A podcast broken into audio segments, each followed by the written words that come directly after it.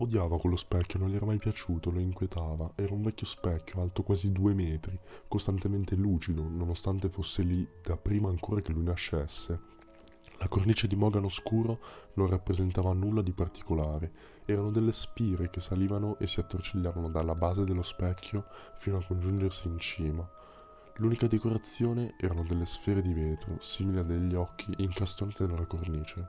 Il ragazzo aveva sempre avuto l'impressione che col tempo aumentassero, ma non ne era sicuro e comunque non gli importava più di tanto.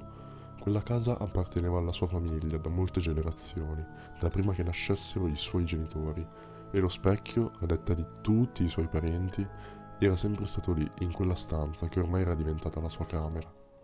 Ogni tanto provava a specchiarsi, ma più si guardava e più era convinto che quello non era lui nel riflesso, vi era qualcosa di strano, ma non capiva cosa fosse.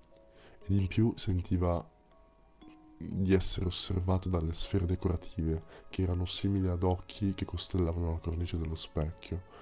Non si specchiava mai, un po' perché non gli piaceva specchiarsi e un po' perché vedere il suo riflesso in quello specchio lo turbava, come se si vedesse in una maniera che lo spaventava, quando invece il riflesso, almeno apparentemente, era normale. Ogni volta che guardava negli occhi il suo riflesso aveva l'impressione che fossero vitrei, come fatti di cristallo. Si sentiva turbato, si sentiva nervoso ogni volta che incrociava lo sguardo del suo riflesso. Una sera tornò in camera dopo un violento litigio con i suoi genitori. Il nervosismo era tale che aveva le lacrime agli occhi e quasi gli tremavano le mani. Per sfogarsi tirò un pugno talmente forte allo specchio che si meravigliò che esso non si fosse rotto. Si poggiò adesso per cercare di schiarire le idee su tutto quello che stava succedendo nella sua vita, dai litigi sempre e più frequenti e violenti con i suoi genitori alla progressiva perdita di quasi tutti i suoi amici a causa di un suo presunto cambiamento caratteriale in peggio.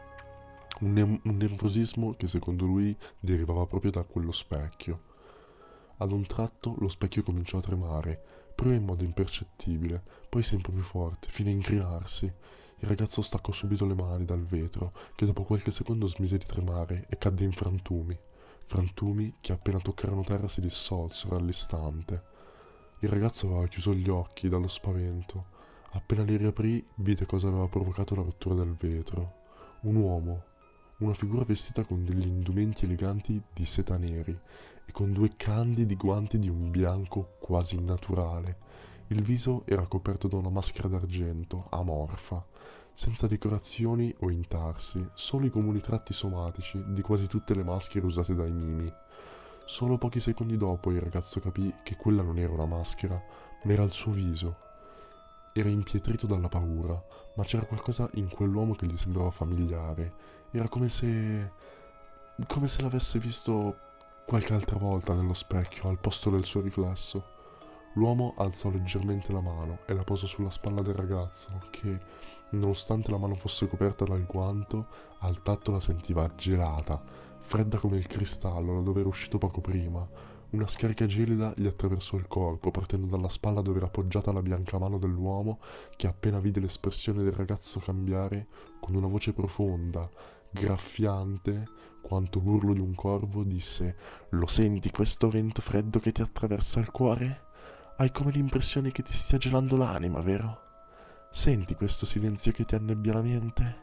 I muscoli ti si contraggono senza controllo, il respiro ti diventa pesante, quasi metallico, gli occhi diventano vitrei, la voce diventa un sibilo quasi nullo. Senti tutto questo? Senti la morte?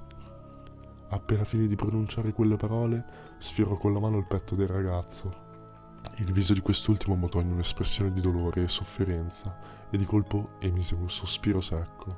Gli occhi si annebbiarono e divennero di puro vetro. Appena staccò la mano dal petto del ragazzo, sull'argentea maschera dell'uomo dello specchio si dipinse un sorriso compiaciuto, quasi divertito. Con un rapido movimento scomparve nello specchio da cui era venuto, affondando nel lucido vetro come se fosse acqua. Il corpo senza vita del ragazzo cade a terra con un tonfo sordo. Era freddo come il marmo, come se gli fosse stata portata via ogni fluido corporeo, come se il sangue fosse gelato all'istante. Di colpo, gli occhi, ormai divenute sfere di vetro, vennero come risucchiate all'interno delle orbite e le palpebre si chiusero. Di colpo, sulla cornice apparvero altre due sfere di vetro a forma di un occhio, di un verde cristallino, proprio come quelli che aveva il ragazzo.